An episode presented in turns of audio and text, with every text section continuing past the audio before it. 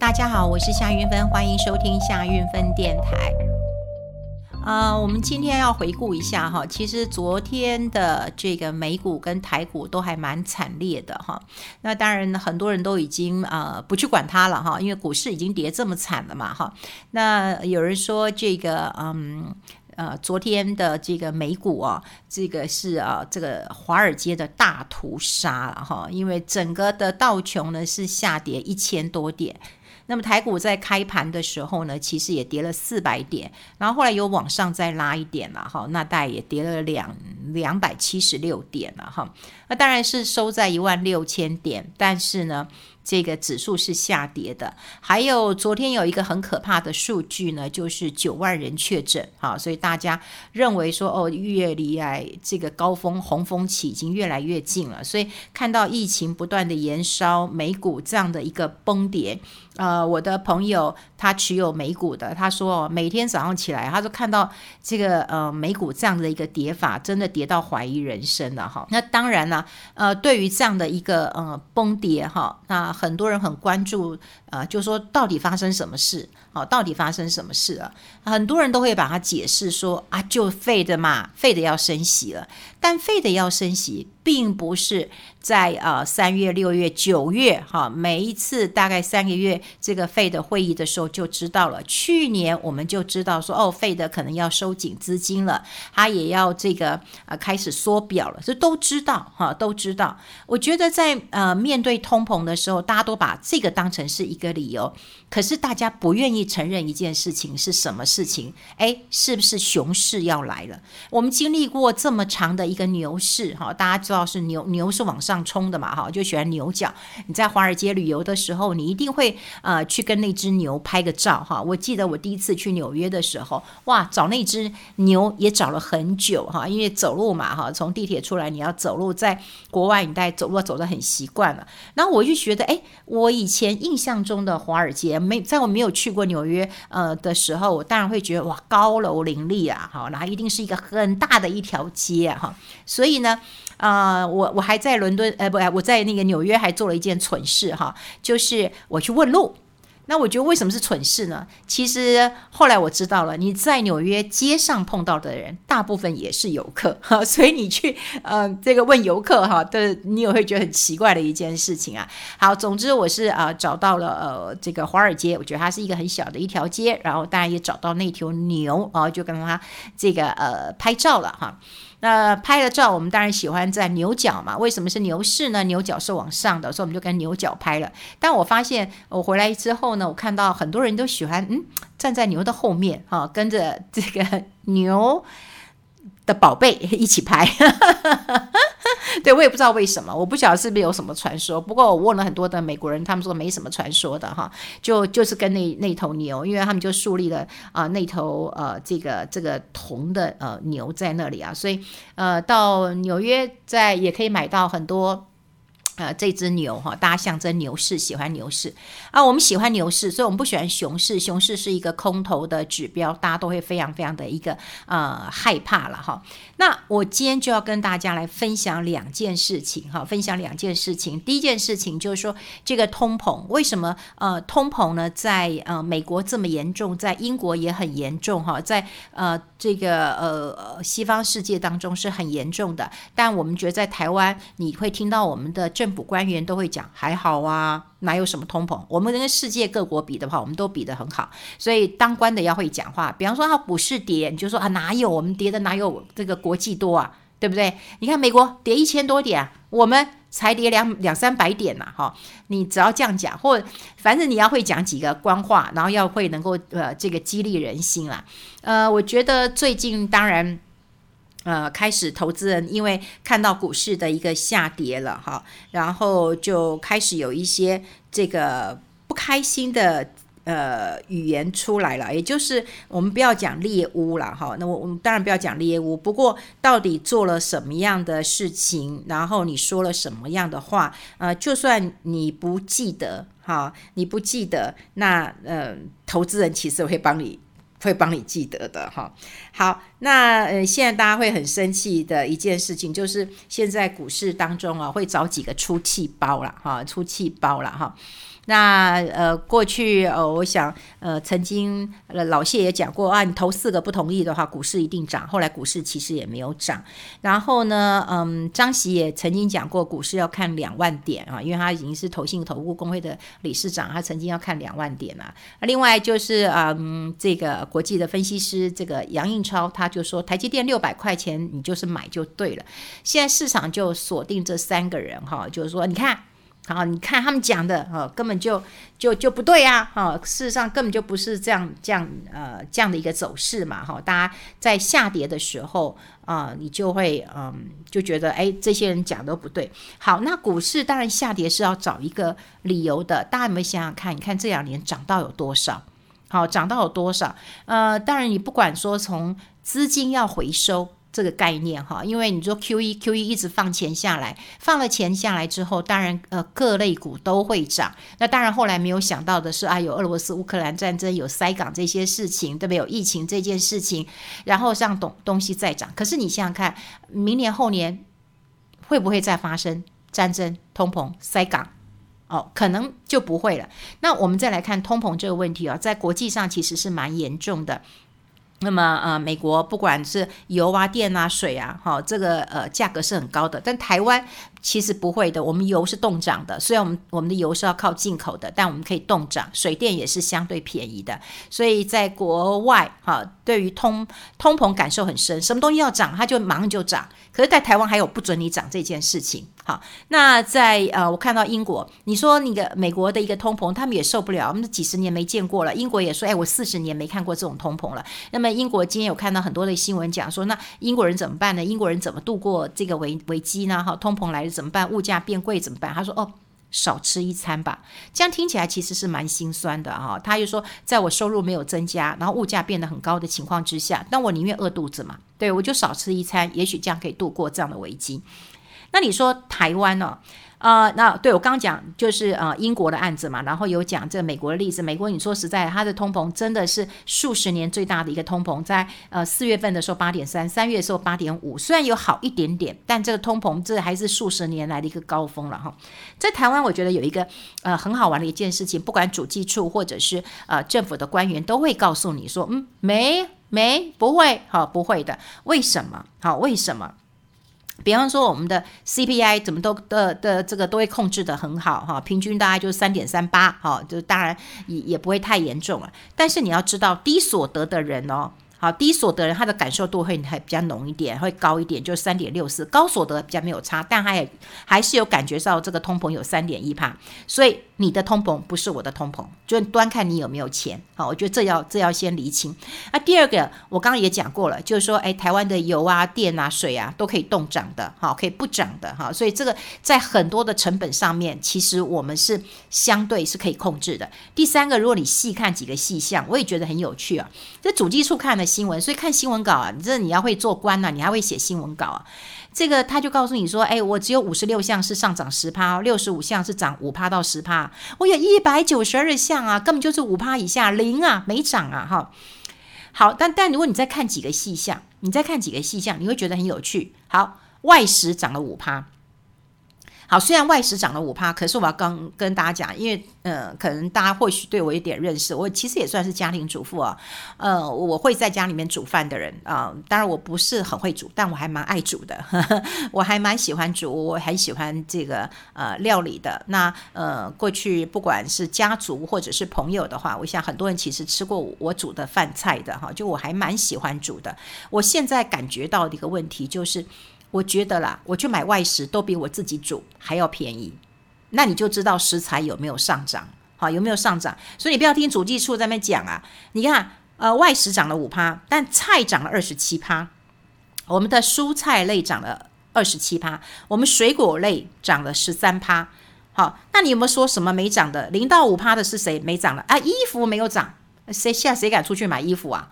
我的一堆赖的这些柜姐们，好，呃，姐问我运芬姐要不要来呀？我们现在有什么折扣？我我谁敢去啊？谁敢去啊？现在疫情风声鹤唳的，你再打折，我也我也我也不能去啊！哈，所以你看，衣服它只涨了三三折，电子电子类只涨两折啊，只涨两不是不是两折，电子只涨两趴，这都符合一百九十二项当中的。可是我们真正要吃的水果、蔬菜、肉啊、蛋啊都在涨。所以，呃，这当然政府会用一个啊、呃，就是说算我们的通膨哈，他会把这些啊、物价指数呢加起来，平均哇一平均就失真了。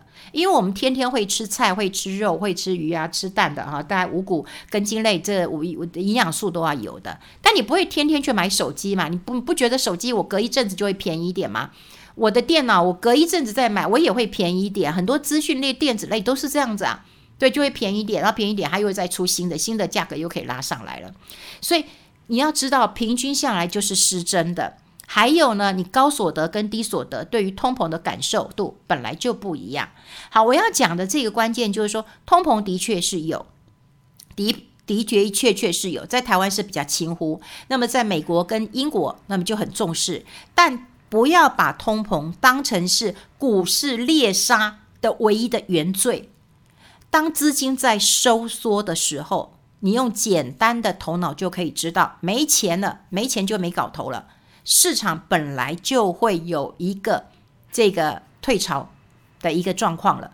那当然，你不要再讲说哦，战争的因素什么其他的一个因素，钱收紧了，市场就会下来。所以每一次大家都听到通膨、通膨、通膨。然后就觉得啊，这那难道你没有觉得股市涨这么多了吗？是不是要找个理由先出来了？只是大家不会认为说熊要来了，熊真的会来了吗？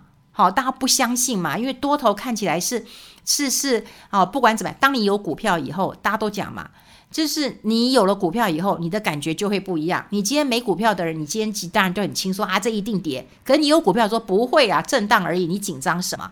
甚至这几年当中。好，这个疫情之下，政府也开放了哦，零股的一个呃这个投资也开放了当冲啊，现在的股民越来越多，所以现在看起来对于市场呃来讲，只要是存股的，只要讲到存股的，这个好像是一个浏览哈，这个浏览人次的一个密码。好，你只要讲存股，你只要讲 ETF，都有很多人去听。为什么？因为现在热嘛，很多人都有存股嘛。可是真的。你现在存股也真的是存到开始，真的是怀疑人生了。因为存股啊，不是说赔钱你就去存股，这不是赔钱就是存股。你就说我跟你拼了，这就是很多人这次就就是不认输啊。我我常跟大家讲，就是很多人讲说啊，我都已经赔了十万了，我就再放嘛，我就不相信他能够赔二十万。等到他再赔二十万了，你说拜托，我赔十万都没跌。都都都没卖了，我现在赔二十万，我干嘛卖？我就跟你拼了，我就不相信。我如果这一代拼不过，我留给我儿子子子孙孙又子孙，我还拼不过吗？这是很多人在做一个呃，所以我跟你讲，投资最重要是投资行为学。就像我们在等公车嘛，你等了半天车不来，你等了半个小时了，你说哎，要不要该该去坐计程车了？不然我会来不及上班呢。又开什么玩笑？我都等半个小时了，也许再等五分钟就会来，你就再等，又等了半个小时。那要不要坐计程车？你会觉得啊，那早知道我半个小时之前我就应该坐计程车，我现在没坐，我再等。好，你再等一个小时，来来不及了，我搭计程车走了。就就是这样子，你想想看哦，市场也是这样子。所以你一直存股，一直存股，一直存股的人，我跟你讲，你有两件事情过不去。第一个，你心理上过不去，因为你不知道明天会涨还是会跌。就像经历过礼拜四的人，他会表哎呦，那五二零会怎样？你不知道。你老是觉得很恐慌，心理上是过不去的。第二个，你财务上可能过不去，你要一直买，可是你没钱怎么办？你忽然就就老板就说啊，那薪水少一点，奖金没了或怎么样，我不知道。反正就是在这种财务上，如果你后继无力的时候，你怎么办？你就会过不去。那当然，存股啊，我觉得还有一个很大很大的一个关键点，就是说大家喜欢在热门的时候存啊，热门的时候存，因为股市热嘛，有人讨论嘛。那你你你你没你身边的朋友都在投资，你没有投资，你就很怪。可是如果哈，你破了年限，你破了两年线，你都会觉得哦，那我是不是应该该买了哈？该买了，我都觉得不急。你真的等到十年线啊，十年线。大家会觉得开什么玩笑？十年线怎么会会会会到啊？有啊，对，二零二一年的时候，不是股市有到八千五百点，那就是十年线呐、啊。那个时候如果你敢买，你现在还是赢家，对不对？那时候的台积电两百多块，两百五吧，不是吗？所以当你到十年线的时候，其实你不敢买，虽然你知道是十年线，你就说不得了了。这十年线一破，那还得了啊？那就一直往下跌了。所以，我们投资人在悲观的时候会更悲观，那么在乐观的时候会更乐观。所以，你现在卡在这边不上不下的时候，你决策就会很难做。所以，呃，这次我觉得也是给一些存股的人有一些呃不同的想法，也就是你要存股可以，请你在没有人讨论这档股票的时候去存股。如果大家很热，你何必这个时候去存呢？因为大家很热，是因为大家手上有股票。对，巴菲特讲过一句话：你要判断股票会涨会跌，你要看是钱多还是股票多。当钱多的时候，股票一定会涨，因为每个人都要拿钱去买股票。可当股票多的时候呢，我跟你讲，股票会跌。当每个人手上有股票的时候呢，我就要卖了。我至少要卖的比你、比你、比你早啊。所以以前我也跟大家讲过了，你这个社区哈，如果有两百户、三百户。好，那你要卖房子的时候哦，这价格万一不守住，很容易崩跌。为什么？哎，有有人要卖了，这个一一平四十二万要卖了，你就想哇，四十二万怎么还没卖出去？我四十一万先卖。那另外一个人听到说啊，他四十二万、四十一万没有卖，我四十万卖。那如果有个需要用钱的人，他才不会守四十一万、四十二万、三十八万。好，那这个因为户数多，就很容易松动。啊，所以为什么以前在房子崩跌的时候，那就有人出来讲说，哎，不准呐，我们这个房子不能够乱卖，不然你会害我们，害死我们。好，这就是在市场当中，大家一定要知道，好，会有这样子的一个呃策略，好，也就是在市场松动的时候，那价格就松动，大格一旦松动就会就崩了哈。好，那你说年线在哪里？年线在一万点、一万一千点附近。那你想说疯啦，韵芬姐跌到一万点，台股还能活吗？大家还要活吗？哈，八千五百点都见过了，你怕一万点吗？但如果一万点已经没有人在谈这张股票了，也没有人在谈投资市场了，你身边的人都说：“哎呀，再也不要投资了。”就开始发四、发五、发六，再也不要投资了。哎，这个时候你慢慢的去找一档股票，OK？你找一档 E ETF 也 OK。我觉得在这两年当中啊，我曾经也跟很多的这个。年轻人在聊，我说你们要存股，可是你们在这么高的情况之下存股。但年轻人说，那没办法，只有政府这个时候开放了哈。那每一个人都有不同的需求，政府要的是什么？他要的是政绩。好，政绩大家都知道嘛，股市是经济橱窗，所以我不能告诉你说我现在失业率有多痛苦，我薪水有多高，但我告诉你股市涨的。那股市又是全民运动，那你只要看指数涨，好，这当然是一个很好的成绩。有很多人就算没买股票，他也觉得这是一个很好的政绩。对，所以每个人的想法不一样。那你说券商，券商要什么？他在不管你涨跌了，诶，我要成交量，因为有量我就有手续费可以收。那你投资人难道你要跟大家去看指数吗？一万六、一万七、一万八，跟你什么关系？你手上的股票也没涨啊。你要关心的是你手上的股票啊，不要说哎，今天过了万六，你很高兴，然后明天跌破万六，你又很伤心，不是嘛？你要看你手上的股票到底有没有涨。所以，当然最近我觉得啦，哈，就是从呃去年的十二月，我们都开始感觉到说整个投资的氛围不太对了。明明就是 Fed 要收资金了，然后钱要比较呃谨慎了，资金的 Party 要结束了，很多人都说哈，哎呀，Party 还没有结束呢，对不对？这个。歌曲还没完，你怎么就可以离席呢？意思就是说，哎，这个 party 还是会有递延的一个效果。可是我我们也知道，就是理论都很容易知道啊，鱼头鱼尾不要吃啊，哈，刚开始的初生段你掌握不到鱼尾啊，最后一点留给别人吃吧，你就先这个呃保命为主吧，哈。但大家觉得 party 还没有结束，所以到现在的时候就会进退两难。那这一次我就要跟大家讲，第一个。通膨这件事情，台湾的确是存在的，国外也为为此所苦。Fed 要升息，这也是知道的，但为什么会跌？真的是涨太多了。我们真的要有熊市的一个准备，但熊市准备的时候，不是说怎么办怎么办，我要一直买吗？不用在这个时候买，充实一下你的脑袋，这个很重要。充实一下你的脑袋很重要。然后这个时候，你可以静下心来，找一些好的股票，可以找了。你可以在后宫选妃了，你不要立刻行动。可是可以开始找了，好，这个心动，但你不用立刻的一个行动，但你真的要小心谨慎。真的熊市来了，我们可能要安静一段日子了，蹲下来看看子弹是怎么飞的。好，是先跟大家来分享，如果你真的要存股的话，我觉得不要把自己，嗯嗯，就说投机的行为，然后把它合理化，说，哎，我就是要存股，可是有一天你又存不下去了哈。那能不能够再呃思考一下，这个存股到底是应该怎么存的？应该是在股市不好的时候存，绝对不会是在股市高档的时候存的。好，不然你就要跟他拼个五年、十年。但你能不能拼？每个月你都很痛苦，每天看盘你都很痛苦。你要想到这件事情哦。好，我们跟大家分享在这边，我们下次见了，拜拜。